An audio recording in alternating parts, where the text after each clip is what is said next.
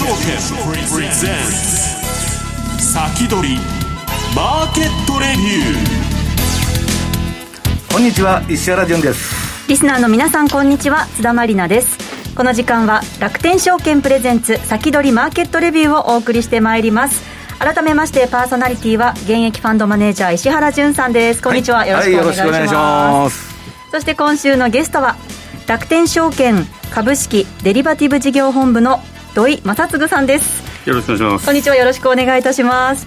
さて30日日、えー、水曜日今日の東京株式市場で日経平均株価は3日続落しました。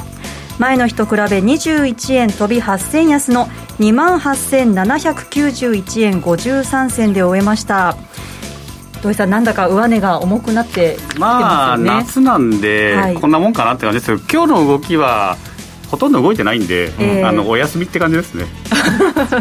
回転休業ですね、これね。はい、一方のアメリカですが昨日のニューヨーク株式市場は3指数揃って上昇。ナスダックが連日で過去最高値を更新しまして S&P500 は4営業日連続で最高値を更新しました。プラはね、まあ、ナスダック100ですよ。もう元の相場に戻ってね、まあ後でやりますけどアマゾンとかあの辺もあのアップルとかも復活してきて、えー、まあそうねあのハイテク楽観的でもないんですけどまあ、ナスダックがとにかく素晴らしい相場をやっとるということなんですね。はい、はい、このあたりじっくりと後ほど伺ってまいります。さてこの番組は YouTube ライブでも同時配信しています。動画配信についてはラジオ日経番組サイトからご覧いただけます。また番組ホームページからは随時質問など受け付けています。番組宛てメール送信フォームからお寄せください。それでは番組を進めてまいりましょうこの番組は楽天証券の提供でお送りします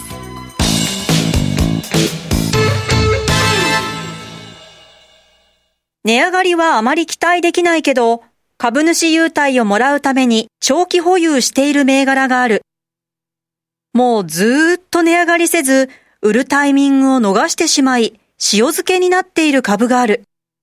そんな株を楽天証券に貸し出すことで金利がもらえる貸株サービスをご存知ですか？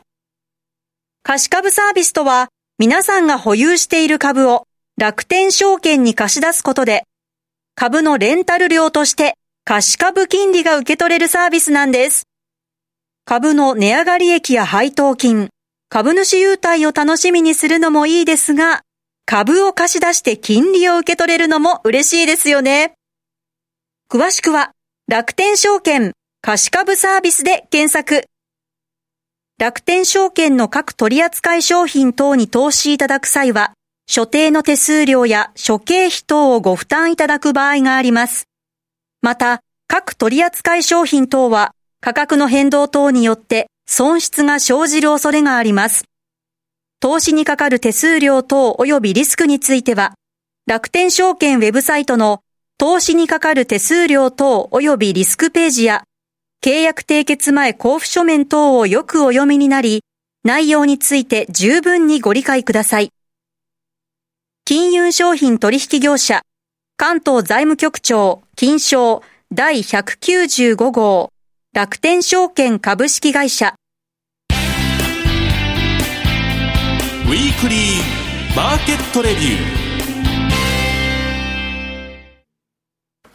ここからは楽天証券株式デリバティブ事業本部長の土井正嗣さんに投資のヒントを伺ってまいりたいと思います。よろしくお願いします。はい、よろしくお願いします。今日はですね、はい、えー、まずあのいつものお話の前にお得なお知らせが2つありまして、はい、えー、まず最初が、えーと、マーケットスピード2の RSS、まあ、RSS っていうのは、うん、あのニュースとか取る RSS じゃなくて、リアルタイムスプレッドシートっていう略なんですけど、はい、まあ、端的に言うと、エクセルのアドインですね。データを落とせると、エクセル、はい、自分の、今までの古いマーケットスピードはデータ取れるだけだったんですけど、うん、今回、マーケットスピード用、通用に作ったんで、えー、データも取れるし、時系列の過去のも取れるし、はい、移動平均とかも取れるし、自分のポジションも取れるし、発注までできると。いうようになってるので、もうエクセルであのご自分の好きなトレーディングソフトウェアが作れるような感じになってあのオプションもね、あの昔、エクセルに呼び込んで、われわれ取引してたんですけども、それ90年代なんですけど。今回ですね、うん、先物オプションも対応しました、日本株と先物オプション、両方できますんで。みんなね、そういう先物オプションのトレーダー、エクセルでやってる人が多いんで、なんで、これ、無料ですんで、ぜひ使っていただけると、あのまあ、自動売買に一番いいと思いますし、あの3時目から一手にドーンと送るとか、そういうのもできますんで、無料ですか、はい。あのこれ、ちょっと探し使い方が探しにくいので、ご利用までの準備ってところにああの URL つけてますんで、こここを叩いていただいて、うん、で、えっ、ー、と、マーケットスピード2、すでにインストールしている方は、もうあと、ここの新しいの入れるだけなんで、まあ、簡単できますので、ぜひお願いします。はい、で、えっ、ー、と、もう一つがですね、今日なんですけども、えーと、夜の7時から、えー、YouTube のセミナーをやります、で中国株のセミナーを、えーと、客員研究員の加藤さんと、それからまあ有名な中国株ファンドマネージャーの村井さん、お二人呼んで、でまあ、中国株というよりは、中国これからどうなるのっていうお話なので、あの中国に投資する方もしない方も、アメリカボンリーの方も日本株ボンリーの方も、この話は聞いといて損はないんじゃないかなと思いますんで、えー、こちら無料でお話できますんで、まあ、ぜひ、えー、7時から聞いてください。で、後で一応、オンデマンドで残ることは残るんですけど、まあ、リアルに聞きながら、横に質問ちょこちょこ書くのが楽しいと思いますんで、うん、えー、ぜひ見てみてください。はい、今夜7時から事前申し込み不要のセミナーとなっております。すね、もうあのサクッと出ますんで。で今日のその本題の話は、はい、えー、やっぱアメリカ株、最近あの戻ってきたのは、金利が下がってきたからっていう説明が一番すっきりくると思うんですが、はい、やはり金利が上がると株が下がるっていう、まあ、少なくとも短期的にはそういう動きをするんです、ね、ハイテクが特に落ちましたからね。はいで本当に下がるのっていうのを、ちょっと過去に向かって調べてみたところ、はい、あの金利をちょっと上げたときは、確かに一瞬びっくりするんですけど、じわじわ上がるってときは、本当は景気がいいときなんで、結構株上がってるんですよね、この矢印のところが、金利が上がる局面で、短期金利も長期金利も上がっていく局面は、大体株って上がってます。で、何がいけないかっていうと、短期金利と長期金利が逆転するとき、あるいは短期が上がって長期が下がってるとき、これがもう危なくて、景気がこれから悪くなるのに短期金利が高いぞっていうときは、これはクラッシュ来るときがほとんど、うん、イードカーブが問題で、むしろ土井さんのあれでいくと、金利下がっとる方の時の方が 株価下がっとるやないかと、まあ、その時景気悪い時なんで、うん、今の段階では、あのまあ、一瞬、長期に下がって、このここでいう灰色の図なんですけど、ちょっと下がってきた、えー、ところなんで、まあ、株は安心してるんですが、これ、短期金利がちょっとずつ上がり始める、まあ、段階に来ると思うんですけど、はい、それも初期の段階はおそらく大丈夫で、で、ここの低い2%とか3%ぐらいで今度クロスすると思うんですが、そのあたりでは、かなり要注意ということなので、まあ、ちょっと安心できますっていうのが、この図ですね。で、次のページ、ちょっと見ていただきたいんですが、今度、その短期金利のアメリカの FF レート、まあ、あの日本でいう公定部合みたいなものなんですが、これと,、えーと、日本とアメリカの株価の3本のものを、えー、緑と青と赤で出してます。で、ナスダックっていうのはもう、あの、ヘンテコリンな GAFA とか入ってるんで、もう顔、金利無視してガンガン上がるんですけど、で、そうじゃない S&P を見ても、日経を見ても、まあやっぱりアメリカの金利見て、こう株が動いてるんで、金利の上昇局面そのものは、その当初のショックを、まあ、ちょこちょこ今回の5月みたいなもんですね、うん、ペンと下がるんですけど、そこの後は結構大丈夫なんで、まあ、この辺を見ていただければいいんじゃないかなと思います。で、次のページに、これからの主要イベント、これ、あの、ちょっとこの夏になってくると、あの、下がる材料をマーケットが探しに行く時期なんで、えー、この辺のイベントを挙げたんですけども、まあ、あの東京都議会選挙って、まあ、これ、日本しか影響ないんですが、4日にまず目先あります、はい、でオリンピックが23日、この前に7月1日に中国共産党設立100年のあのセレモニーだけ1日あるんですね、本当は23なんですけど、オリンピックにぶつけられちゃったので、あのこれちょっと嫌がらせじゃないかと思ったんですけど、23日にぶつけられたんで、まあ、1日にイベントはあります。で今回、イベントは粛々とやるのかなって感じなんで、まあ、ボルトにはしてないんですが、まあ、この辺と、えー、で一番注目されるのはジャクソンホール会合ですね、はい、あの世界の中央銀行の方々が密談をするっていう会合でして、うん、まあ、石原さんもよくこのジャクソンホール注目されてますけど、はい、ここで何か握るんじゃないかと。でここの握るかどうかで、その後なんかちょっと動きがあると、ちらちらっと発言が出てくるんで、えー、この辺要注意オフレコでね。オフレコだけど、オフレコちらっとあの関係筋によるととか言って出てくる。で、その後日本のイベントとしては、自民党総裁選挙の任期満了が9月なんですが、ええ、これ、自民党の中だけで決められるので、おそらく菅さん的には衆議院の総選挙の後まで伸ばすだろうと、うん、今やったら自分がしゅなんか変えられちゃうかもしれない。で、まあ、菅さん的に一番いいのは、ワクチンの接種ができるだけ終わった段階で選挙をやった方が勝ちやすいと考えると、まあ、あの10月10日説とか、11月14日説とか、一番長いのは10月21日の会期までやって、その最後の日に解散すると、11月28日になるんですね。で、それが一番長いんで、えー、そこのこう、どこで総選挙をやるか。まあ、一番最後だと自民党勝つ可能性がちょっと高いなと、で菅さん続投の可能性高いなというようになるので、まあ、この辺のイベントですね、えー、これ、特に日本株投資している方は要注意で、アメリカ株投資している方は関係ないです。関係ない。はい。あの、この辺関係なく動きますので、アメリカ株投資している方はやっぱジャクソンホールですね。えー、この辺を見ていって、で、今何しようかと。で、7、8は、あの、これちょっと荒れそうだなっていうのを見つつ、まあ、何仕込むかっていうのを決める、それから時間があったら、あの冒頭でご紹介したような、えーと、エクセルのアドインで自動投資のちょこちょこ作るとかですね、うん、まあ、この辺のところを見ていただければというふうに考えております。これ、土井さん、ちょっとだけ質問していいですか、はい、よくどこの国もオリンピック終わると不景気になるって言うじゃないですか。はい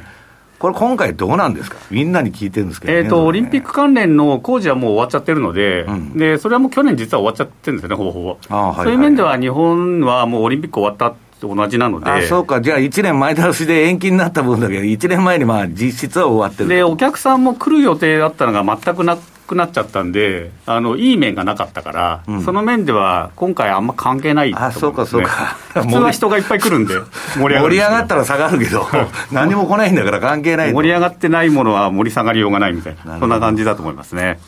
だからそういう面では、あのー、まあ、ジャクソンホールと衆議院選挙だけ見とけばいいのかなというふうには思います。で4月28日の銘柄のまず振り返り、反省から入らなきゃいけないんですけど、4月28日の放送で上げていただいたものは、はいね、ほとんど上げてましたよね。全体的には、はい、あのハイテクの戻りがあったので、えー、結局4月28日に上げたのが5月にピュッと下がったんですが、その後またぐわっと上がって、あの ASML とかあの、クラウドストライクとか、この辺すごく上がりましたし、レーザーテックも上がってるんですけども、日本株のニューラルポケットだけはすいません、ごめんなさいです。なんか日本株のやっぱりこういう銘柄は、アメリカだったら上がったのになっていう銘柄なんですけど、ちょっと日本株はあのマザーズからお金逃げちゃったので、で、やっぱ強かったなと思ったのは、アイデックスラボラトリーっていうペット用の試薬。お言われてましたよね、はい、ね。あの火柱高で、こんなん大丈夫かっていうあの声もあったんですけど、なんか、吹っ切って上がりました。やっぱりあの上がるものは強いというところで、で今回はあのテレナインもそんな悪くないんですけど、はい、ちょっとトレンドが悪いので、あの数か月っていうタームでは、まあ、外した方がいいかな。で、ニューラルポケットは、これもトレンド悪いので、まあ、この辺ちょっとまずいなということで、えー、あとは継続というふうに考えております。うん、で、その前の継続銘柄が次のページにあるんですが、アメリカ株、ニューヨークダウとか S&P 結構悪いじゃないですか、まあ、相対的にですね、えー、あのバリュー株が買われてきた流れが若干変わりつつあって、えー、キャタピラーも高値から12%も下がっちゃってて、えー、まあそろそろタイミングというか、あの流れが悪いということで、うん、えー、これ、パラボリックの週足と日足を私、よく見てるんですけど、その辺がもう売りになってるんで、えー、これまあ、このセクター入れ替えた方がいいと。このセクターというか、まあ、キャタピラーがもうちょっと良くなるまで、ちょっと、まあ、銘柄的には悪くないんで、あのちょっとお休みかなと。で、今まで累積、えー、最初に出した時から4割ぐらい、まだ儲かってるので、まあまあ、万々歳ですねと。で、3M も、えー、ちょっとタイミングがやはり、あの、バリュー株から外れつつあるんで、これも良くないと。で、冷静音は意外といいので、えー、これはまだ残りで、で、メルク、メルクは継続で上げたんですけど、あの、コロナの治療薬が今、あの、うん、検査かなり進んでまして、テストが。えー、これが決まったら、ボンと上げる可能性も出てきましたんで、えー、メルクは、まあ、二重丸でまだ継続かと思ってます。で、ロッキードマーチンもやっぱバリュー株の流れがちょっと悪いので、で、ノースグラパンは、まあ、相対的に悪くないと。で、ローズも、あの、バリュー株の流れからちょっと外し、外した方がいいかなというふうに思ってます。なるほど。で、えっ、ー、と、今日のアイデアが、えー、次のページなんですけど、はい、今日はですね、実は相当週末に1日半時間かかりまして。相当厳選していただいたあんまりいいのがなかったっていうのもあるんですけど。でもこの中でも探すやっぱり光るものもありまして、はい、で一番最初のバンコブ・ノバスコシアっていうのはカナダの銀行なんですね、はい、でカナダってあのコモディティが戻ってきた。特に原油が戻ってきて、うん、でアメリカの景気も回復してきたので結構景気いいんですよ。で、土地の値段も不動産が上がってて、バブルじゃないかっていうぐらい上がってます。ね、あの、今日気温も上がりすぎかもしれないですけど、あの 株価はまだいけるんじゃないかということで、で、バンコーノバスコシアは何せ、あの、PR10 倍しかないですね。で、配当利回り4.6出るので、いいですね、えー、まあ、ここ買っといてそんなに悪くないなっていうんで、えー、入れてます。で、カタリストっていうのは今回から加えたんですけど、はい、これがなくなったら売ろうっていうのが欲しいんですね。で、これがあるから今買ってるけど、これがやっぱりポイントだよと。ね、みんながこれ見始めたら売るタイミングっていうのは、このカタリストってよくあの、外国人の投資家大好きな言葉で、はいはい、カタリストは何だとよく聞かれるんですけど、まあ、それを書いてみました。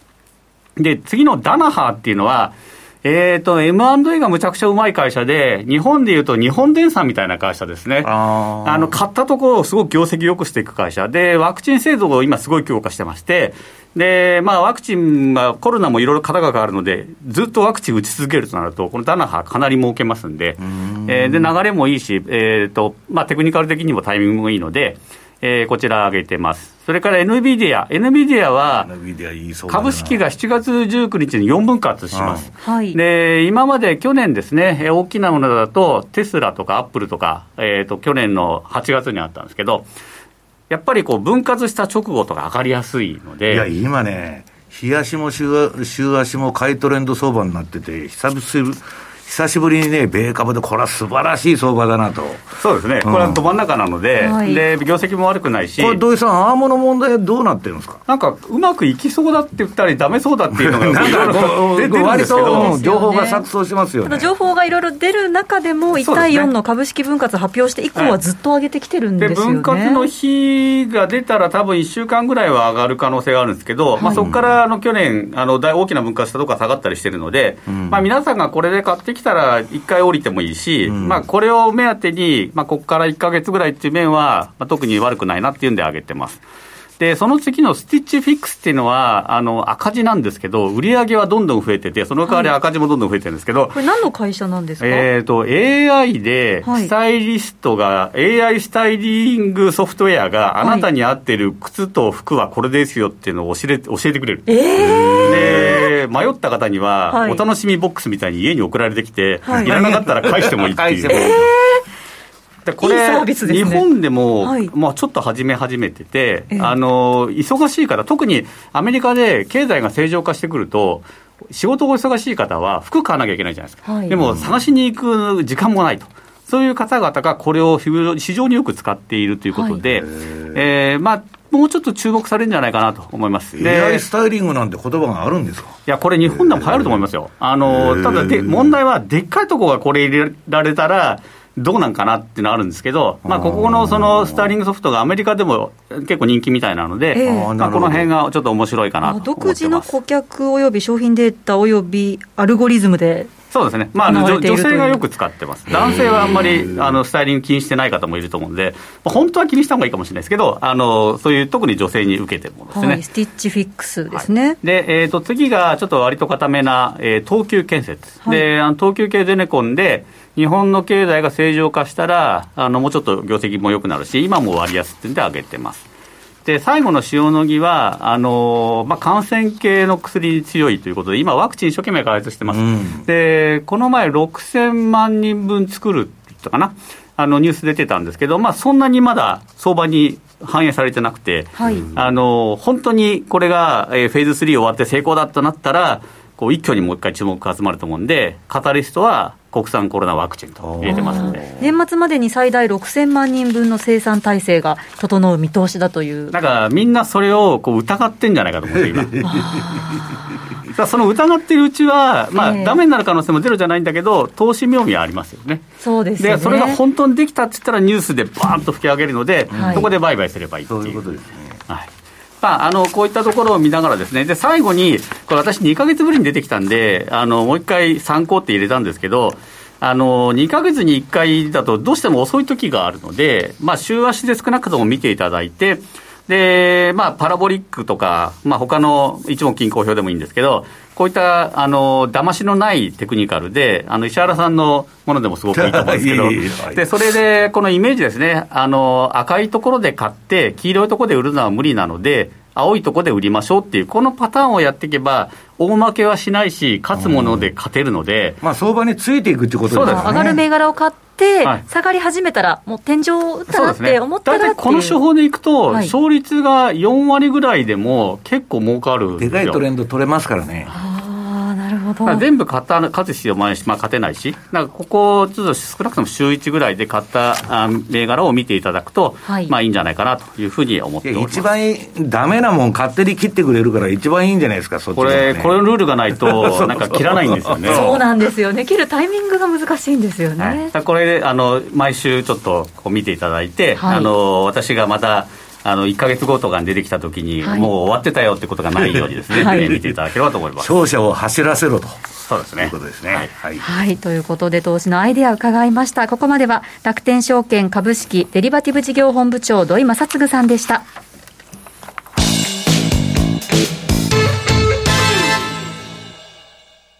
豊富な情報量と多彩な機能で、多くのトレーダーから支持を集める楽天証券のトレーディングツール、マーケットスピード2。マーケットスピード2では、刻一刻と変化していくマーケットで戦うため、個人投資家でも簡単に利用できる5種類のアルゴ注文を搭載。アルゴ注文を使えば、事前に登録した条件を満たした時に自動で発注されるので、ずっとパソコンを見ている必要はありません。多様な機能と操作性を両立し、個人投資家にとって理想的な環境を整えました。しかも、利用料完全無料。国内株式と先物オプションの取引が可能です。詳しくは、マーケットスピードで検索。楽天証券の各取扱商品等に投資いただく際は、所定の手数料や諸経費等をご負担いただく場合があります。また、各取扱商品等は価格の変動等によって損失が生じる恐れがあります。投資にかかる手数料等及びリスクについては、楽天証券ウェブサイトの投資にかかる手数料等及びリスクページや、契約締結前交付書面等をよくお読みになり、内容について十分にご理解ください。金融商品取引業者、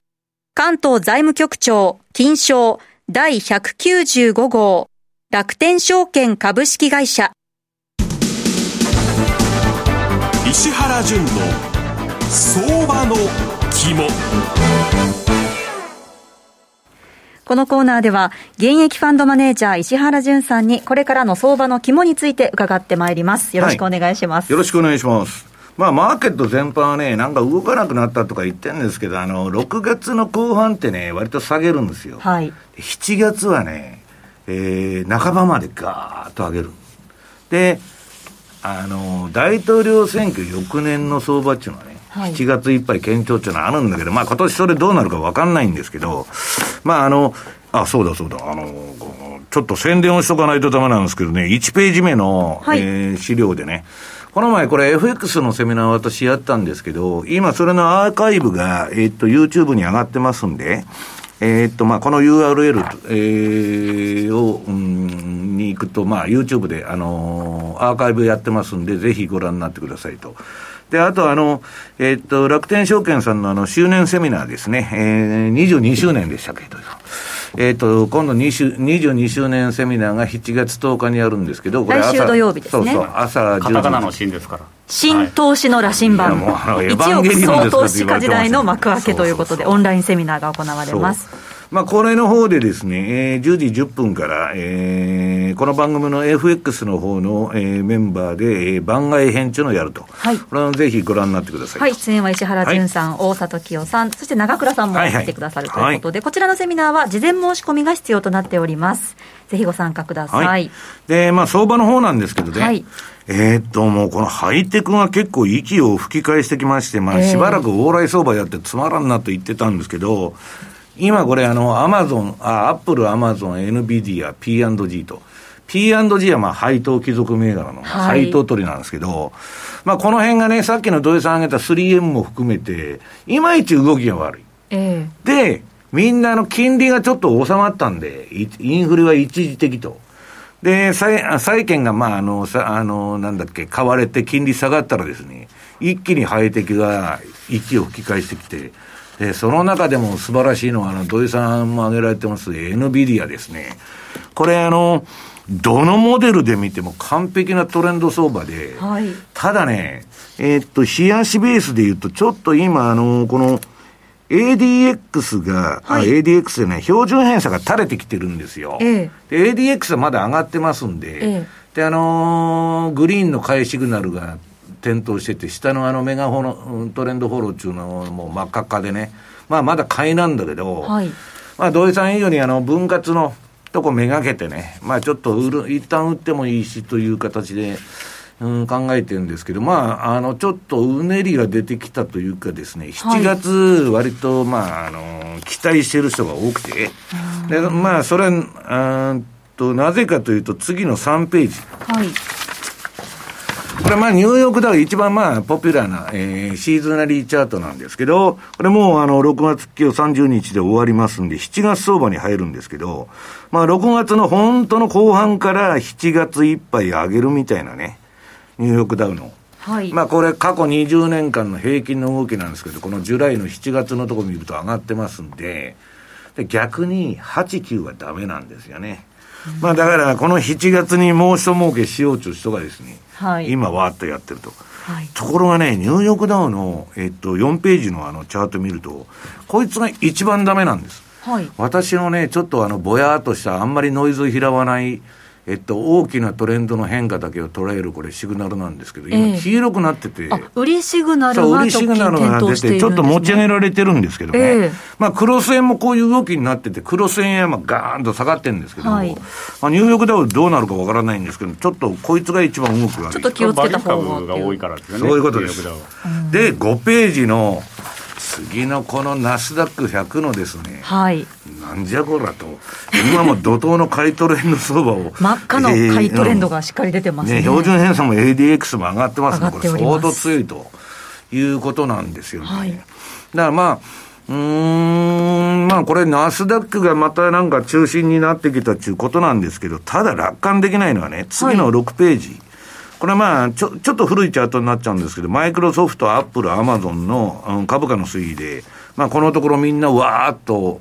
斜め45度ぐらいの角度で上がったんですけど、えーね、ただハイテクは土井さんが昔から言われてるように、はい、もうあの独占禁止法問題とか税金の問題が出てから狙い撃ちされてるんですよ。昨日ですかね、フェイスブックがその独禁法違反じゃないっていうような判決が出たんで、若干また強気になってますよね。うんね。うん、だけど、まあ、マイクロソフトの10年裁判見てても分かるけど、そんなすぐ答えが出る問題じゃないんで、はい、だからこれは、長期金利見て下げとるうちは買いと。い。う、はい、まあ、あの、期間限定というか、賞味期限のある動きということなんですね。はい。わかりました。ここまでは石原潤さんにお話伺ってまいりました、はい、さああっという間にお別れの時間が近づいてまいりました、延長戦でやりますんで。はい、この後は YouTube ライブでの延長配信です。この後も資料を使いながら石原潤さんにたっぷりとお話を伺っていきたいと思います。引き続きお楽しみくださいそしてこの番組はリスナーの皆さんからの質問もお待ちしています番組ホームページからお寄せくださいこの番組は楽天証券の提供でお送りしました。